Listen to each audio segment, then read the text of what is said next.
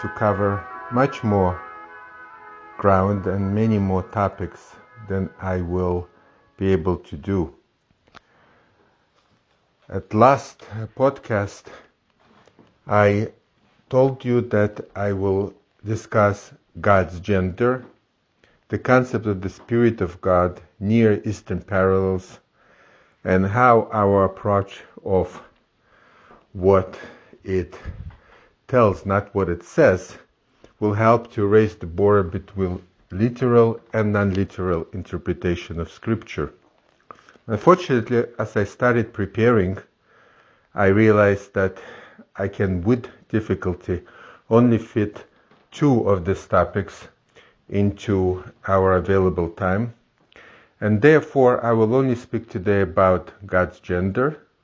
Is God masculine? And about Near Eastern parallels to the creation story. Uh, we will have to leave the other super fascinating topics for another edition of Bits and Ends in the beginning. So let's talk first about is God masculine? It is no secret that while the ineffable, non-pronounceable name of God, Yud Hey Vov Hey, clearly has something to do with being. Uh, it could be read as He who will be, He who is, and He who had been.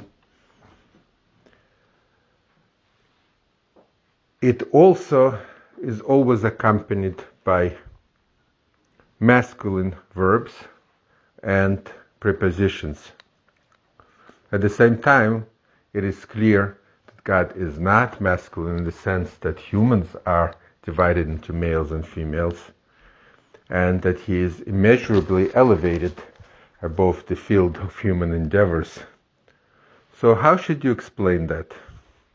It has become popular, both among Christians and Jews, to issue revised editions of the Bible and of various prayer books that take out the masculinity the implied maleness of God. And I understand the impulse, but before we do that, we should try to understand why is God represented as a male. For Christians, perhaps it is a little bit easier to understand that, and for Jews harder, but I think both have philosophical and logical uh, difficulties with this concept.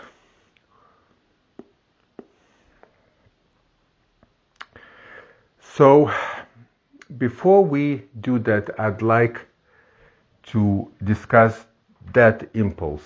Uh, why do we, in our time and place, uh, try to reduce God's apparent masculinity and revise our understanding of Him as being an entity without a gender? And to this end, I recently came across a new book by Rabbi Mark Sameth, a Reform rabbi um, who wrote a book about the name of God, in which he argues that there was a known secret, must have escaped me, but there was a secret that you can read the Yud Hey Vov Hey name of God backwards, which for Hebrew readers will be from left to right. If you do that, you come out with who, which, if you disregard the absence of an aleph, could be read as he, and he, which, disregarding again the aleph, could be read as she. So it would be he, she. Um, I did not read, I have to confess, the entire book, but about 40 pages were uh, available at the Barnes and Noble's book site. And there was also an article with excerpts in realclearreligion.org. I found the book engaging in terms of retelling uh, well known historical facts, but very, very thin on substantiation. Uh, the author frequently invokes Kabbalistic secrets, But uh, I have spent significant time studying this discipline, and I've never seen that you ever read words from left to right. In Hebrew, you read from right to left. In fact, I think it would be unimaginable for many of our ancestors to read it from left to right. It's just something that you don't do. And whenever Kabbalah wishes to get to the to see the back of things, what they call achoraim, the back of things, uh, they do it in a different way. It has to do with spelling each letter and then taking the numerical value of the lesser way to spell it and comparing it to the numerical value of the greater way to spell it.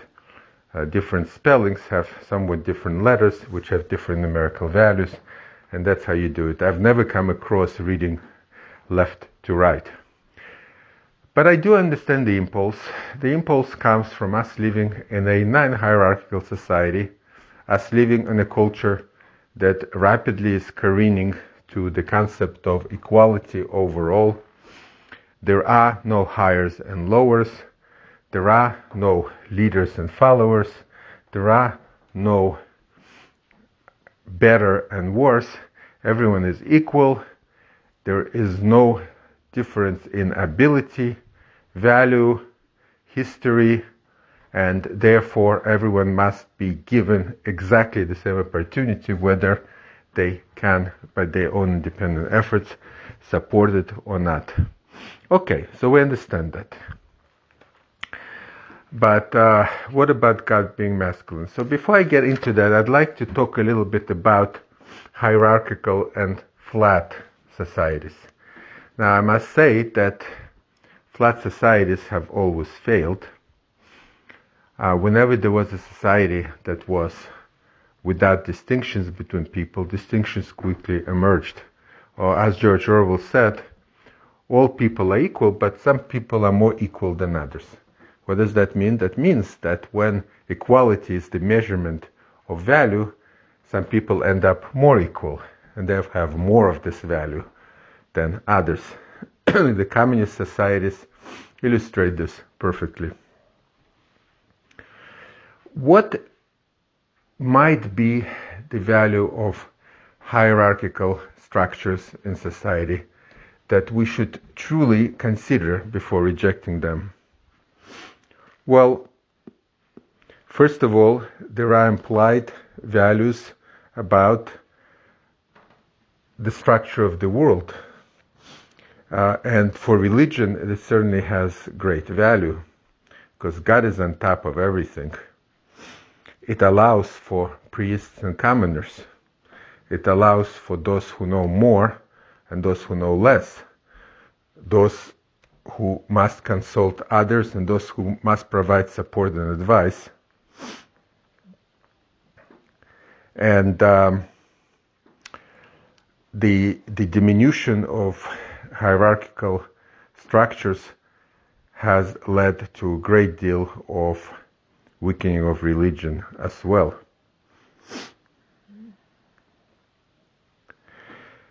There's one thing that we must realize, and this I read in some paper many years ago. Unfortunately, I have not been able to locate this paper, but the author argued that hierarchical societies create true equality. How's that? Well, imagine if you're a medieval burgher. You live in a city, you belong to a guild. Within the guild, you're equal. You elect a leader uh, and uh, the leader governs in a flat way with the consent of all the governed. So far, so good. But you're also responsible to the leader of your society, to the mayor of your town, to your priest, and they in turn pay homage to the duke or a noble in whose province this uh, town falls. Below you are your apprentices, your workers, perhaps your serfs or slaves, and your household. Now, your wife is, in theory, subservient to you. There's a hierarchy. But your wife, is in a similar structure. She looks up to the master of the house, the male, the burgher, and she has below her the children, the household servants, and perhaps other relatives to whom she is a mother. So each one of them has the same experience. They equal in the sense that they both look up and they look down. Now, what are the consequences of that? This is not about pure power. Such structures impose obligations as well.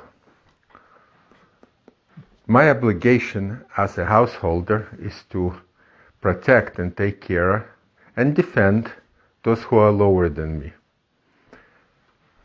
Not even to talk about the wife, but any attack or injury or, or assault on my children will call forth a forceful defensive response. At the same time, should anyone threaten me, I will go to my guild leader or to my duke and I can ask my priest for support. And he in turn may lobby someone above me. The structures don't have to be corresponding one to one, there could be some complexity to them. So therefore this structure imposes a sense of duty and obligation as well as it guarantees uh, relative security. Now, what happens if my wife is not happy with her treatment uh, by, by her husband? Well, she can go to the priest who will talk to the husband. She can directly approach the duke who will call the husband in and try to protect the wife. In structures which have a strong legal background, there will be a court to which she can take her complaints or claims. These features inculcate a sense of responsibility towards those below you and a sense of reverence upon those above you. But the point is that everyone except the very highest king and the very lowest slave, and yes, those are problems, um, everyone looks up to those above them and looks down with a benevolent eye on those below them. How different is that from the societies we face, where men fight about smallest things, where only the law uh, remains as the vehicle of protection, a thin reed indeed, and where multiple injustices also occur. Most importantly, when no one thinks that they're responsible to another uh, in any way, and where men are like fish in the sea, the larger one swallowing the lower one while professing no advantage.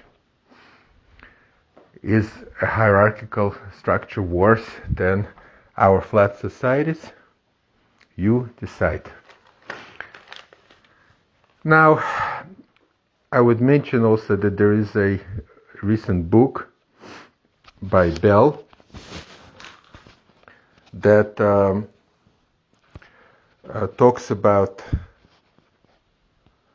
uh, hierarchical societies and hierarchical organization and argues that it is advantageous in many ways.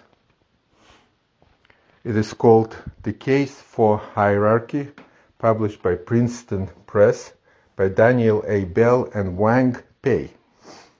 The second writer probably provides an insight in Chinese society. And uh, the subtitle of the book is Why Social Hierarchies Matter in China and the Rest of the World.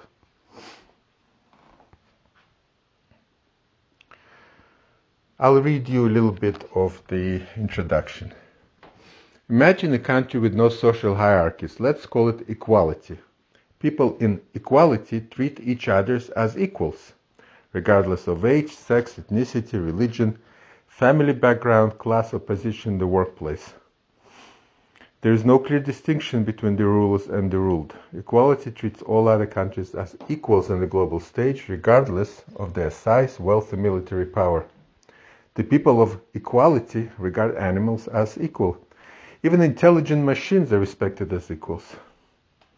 Equality sounds like an ideal society, but it's a dangerous idea. And he goes on to, or the authors go on to make the argument and compare it to uh, China. China, of course, in its cultural revolution, made an effort to stamp out social hierarchies, leading to mass violence and populist tyranny.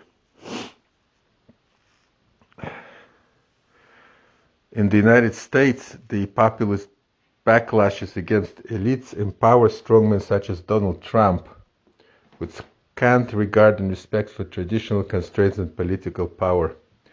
The effort to combat all forms of hierarchy will not only fail, but may lead to something even worse from a moral point of view. So there is ample ground to reverse the moral argument and to claim that equality is not supreme because it leads to poor outcomes. You can claim that the nature of a human being and human ways of organizing ourselves eschews uh, flat forms of organization and it is fairly clear, at least to me, that the notions of responsibility and benevolence are, are absent in an equality based society. We need to only look back a few generations to see how aristocracy, with all its failing, uh, served to protect the poor and the weak. That was a noble family cause that generation after generations would see um, them and their their parents uh, practice. Uh, of course, there were many failures, and the French Revolution did not happen for nothing. But think of families like the Rockefellers, who were animated by the concepts of public good, the amounts of money they have donated and given, and charitable causes that they have uh, engaged or started. Compare that to the oligarchs of the modern flat times, and I think the difference becomes apparent. But now let's, after this tangent, let's go back to the question, is God masculine? Yes, he seems to be described that way.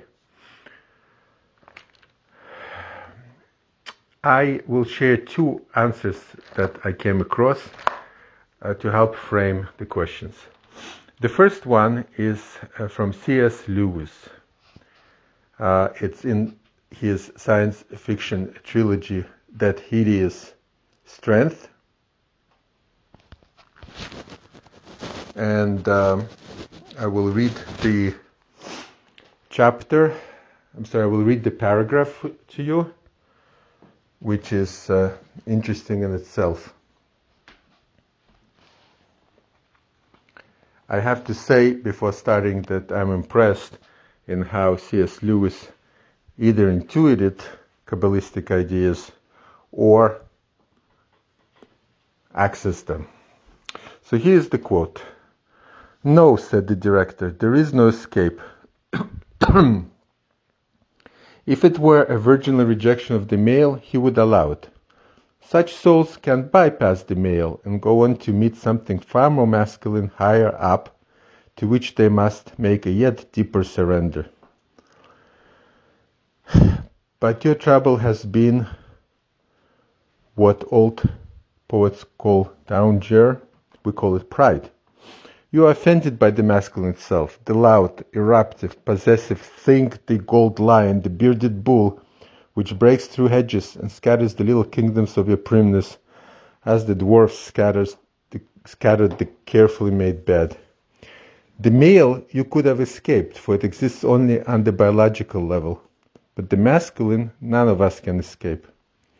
What is above and beyond all things is so masculine that we're all feminine in relation to it. What he's saying is that in the relationship with God, we are all females because He is the one who created the world. He is the one who reaches out to us. He is the f- power and the force and the strength which uh, makes the world go round, to put it simply, and um, therefore he's talked about as being masculine. Interesting idea. In many ways, an inspiring idea. Dennis Prager, the well known commentator and pundit, it may surprise you, has been teaching the Pentateuch for decades. Recently, he put out his commentary on Genesis, which is called Genesis, God, Creation, and Destruction. And in it, he offers three very practical takes on this question. In general, this is a very practical book.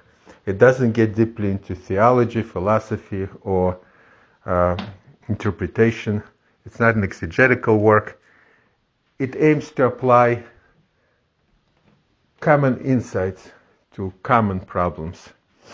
So there he offers three reasons for why God is represented as feminine. The first one is that neuter or feminine is not practical.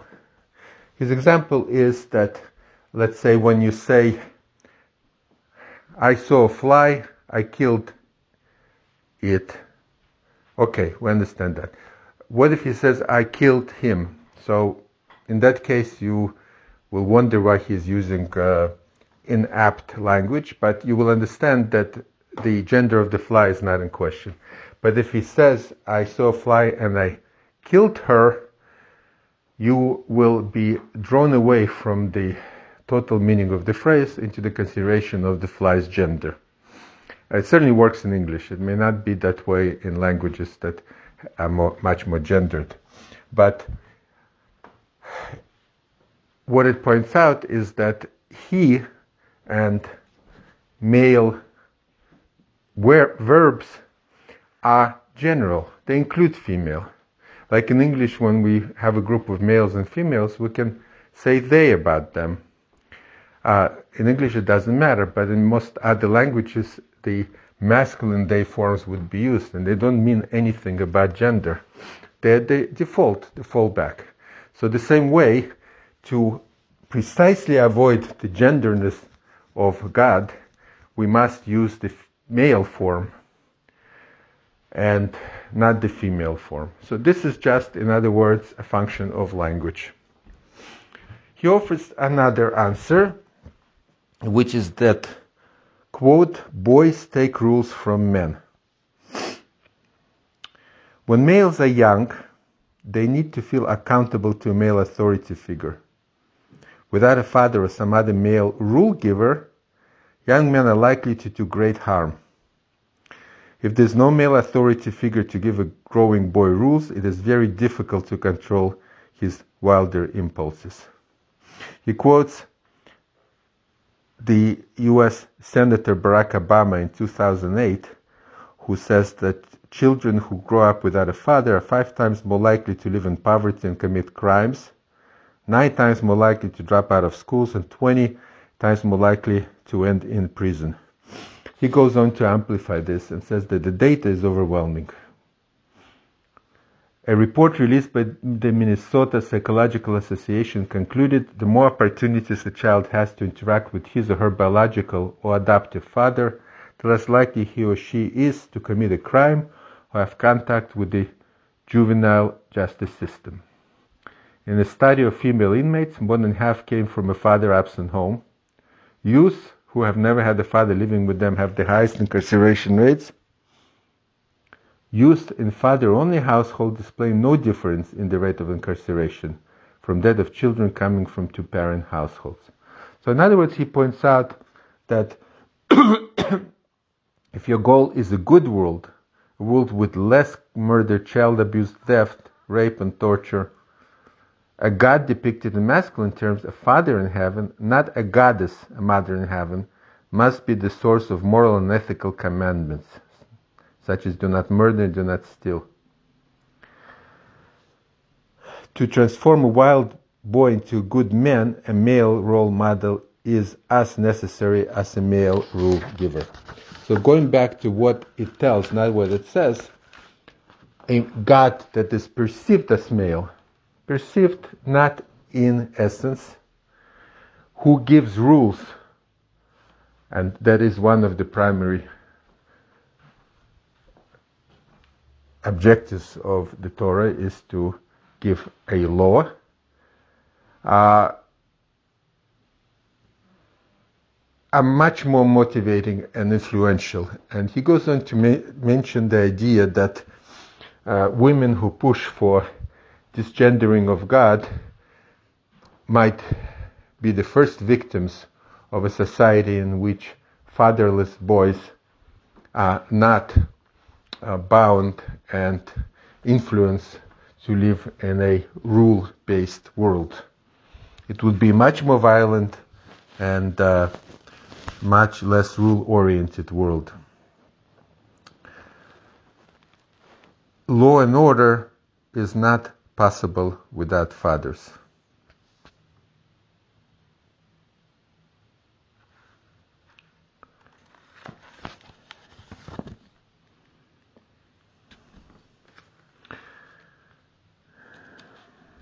Certainly, religion suffers in a world without Father.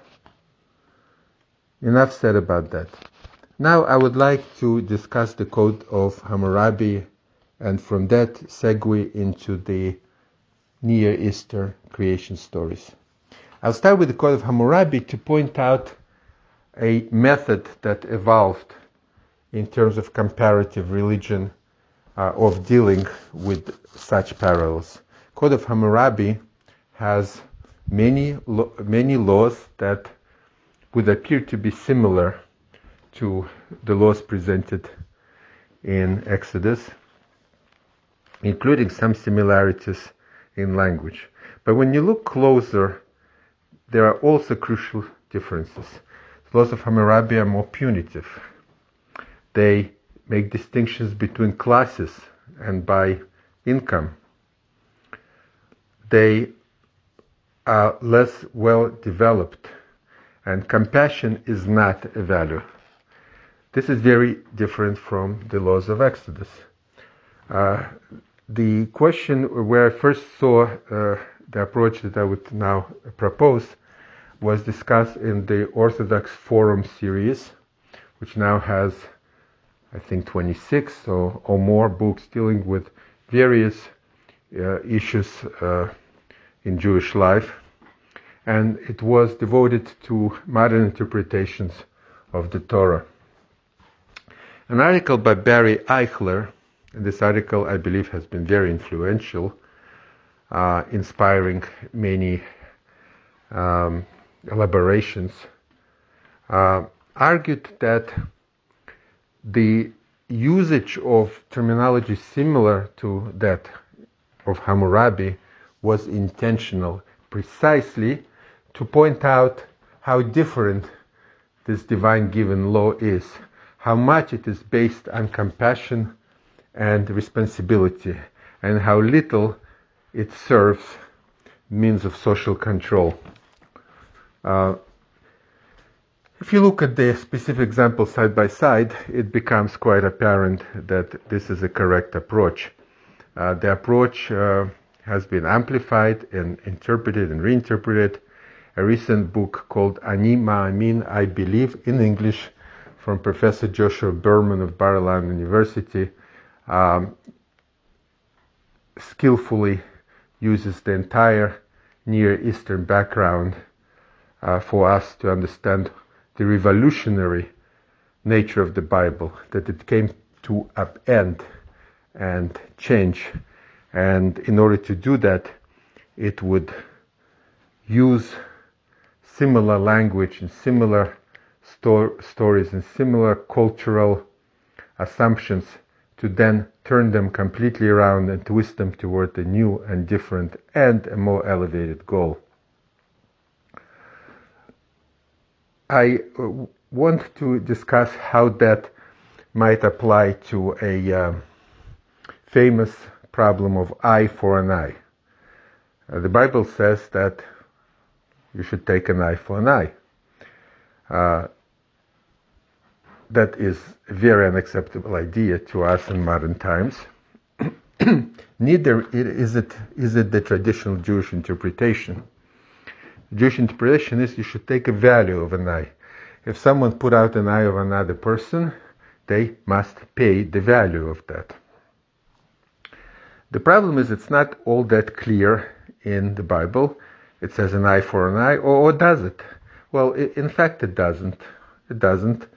Um, I'm going to put away various logical explanations, first offered by uh, Saadia Gaon in uh, 10th century. Uh, was it 9th, I think? And uh, uh, they are such as, well, what if somebody puts out their eyes over three, ten thousand people? Would it be just to only take out his eye alone? What if uh, someone put out an eye of a man with one eye who is now rendered totally blind? Would it be justice to take out one eye of the perpetrator? And so forth and so forth. These are all powerful arguments. But what I'd like to offer is a text based argument. So, first of all, I would bring up that in Numbers 35 and Leviticus 24:18, it appears that we're talking about compensation. That's simple meaning. It says one who strikes the body of an animal should pay an eye for an eye. Okay, compensation, very clear. But there is another thing that I want to suggest, and that is the use of a crucial word. Uh, the Hebrew expression is ayin, I, Tachas, we'll talk about what that means. I, ayin. Ayin, Tachas, ayin. I saw many years ago when I uh, salvaged uh, some old books from an apartment of an unfortunate man who was a scholar, but whose children didn't care much for Judaism. I met uh, the child after the Father's Day, and he said, I'm going to throw all the books out anyway maybe there's something you want. I said, oh, sure, books, I want. So uh, one of the things I inherited from there was an old copy of something called Ozer Lashon Onkelos, a treasury of the language of Onkelos. Onkelos was a translator with a very popular Aramaic translation of uh, Pentateuch.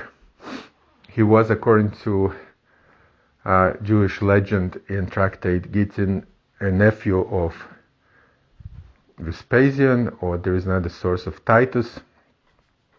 And um, he converted and he wrote this commentary. He, he also prized probably the individual by the name of Achilles, who wrote a Greek translation, much, much of which has been lost. So in this concordancia, which is what this is, of, of language of Onkelos, the author, Yoshua Kosman, I believe, uh, offers a discussion in his introduction to the word tachas. Remember, ayin, tachas, ayin, an eye for something, an eye. He points out that this translation translates the word tachas in two different ways.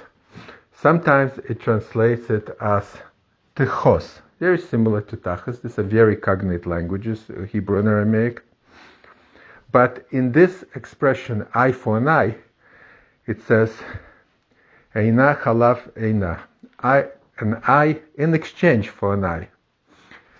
And uh, when you drill down to this, uh, he shows many examples where the translation is varied. What he's pointing out is that dual meaning of the word tachas, and that really it can and often does, frequently does, means instead of, not for.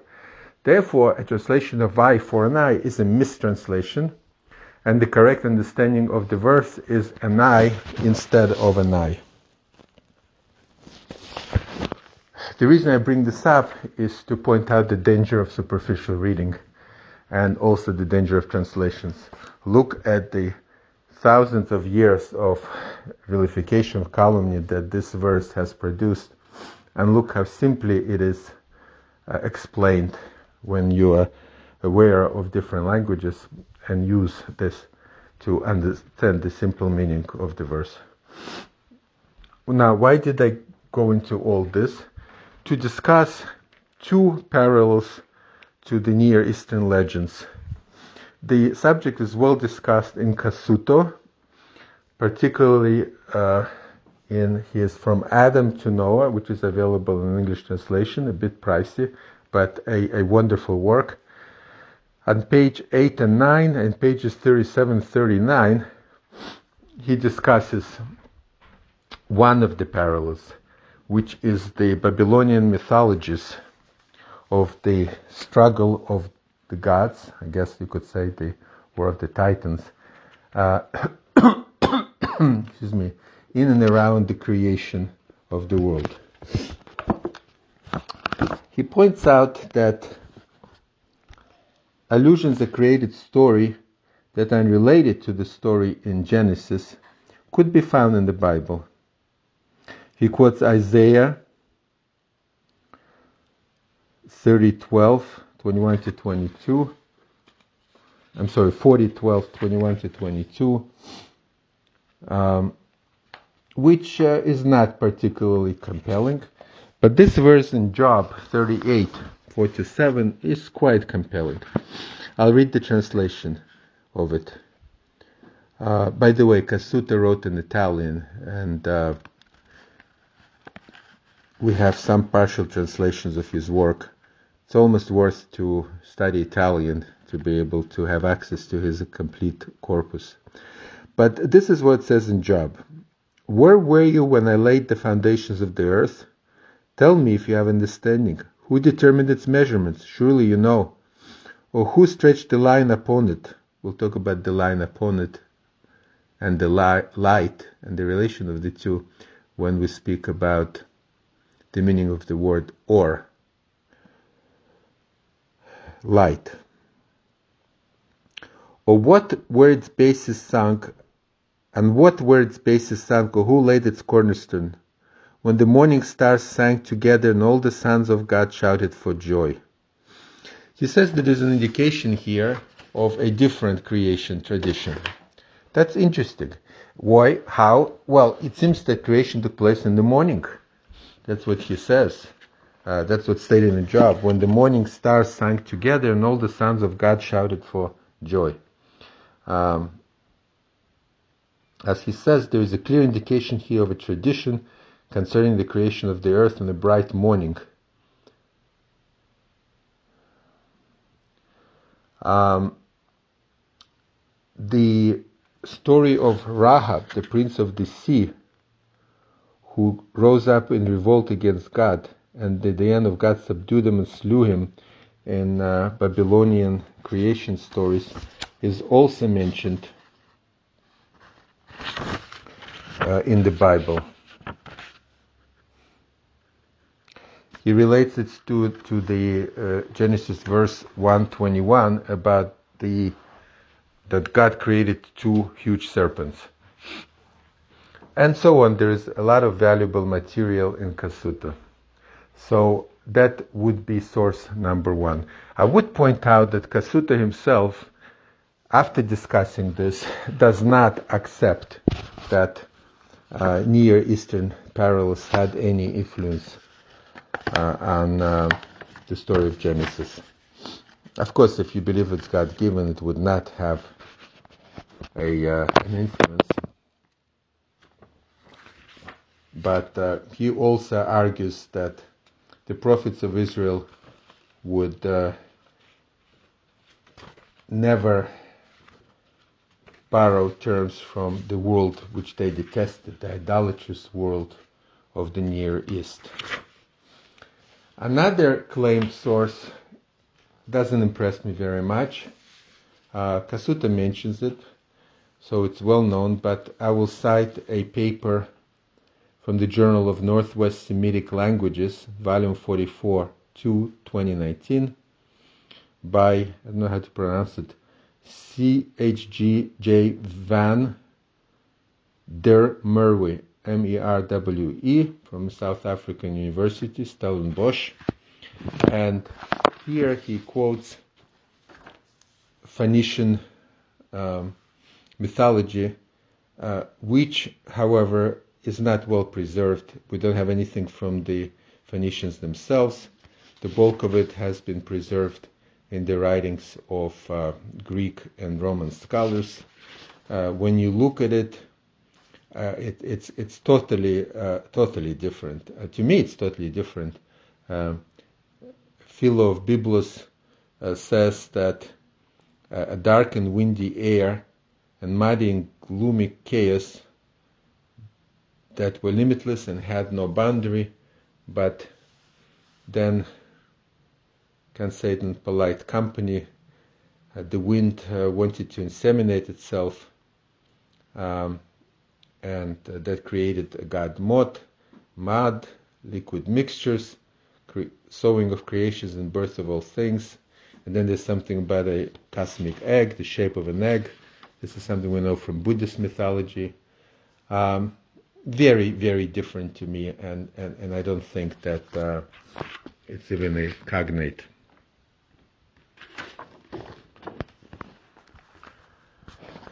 So, conclusions. What about the story of Genesis and Near Eastern parallels?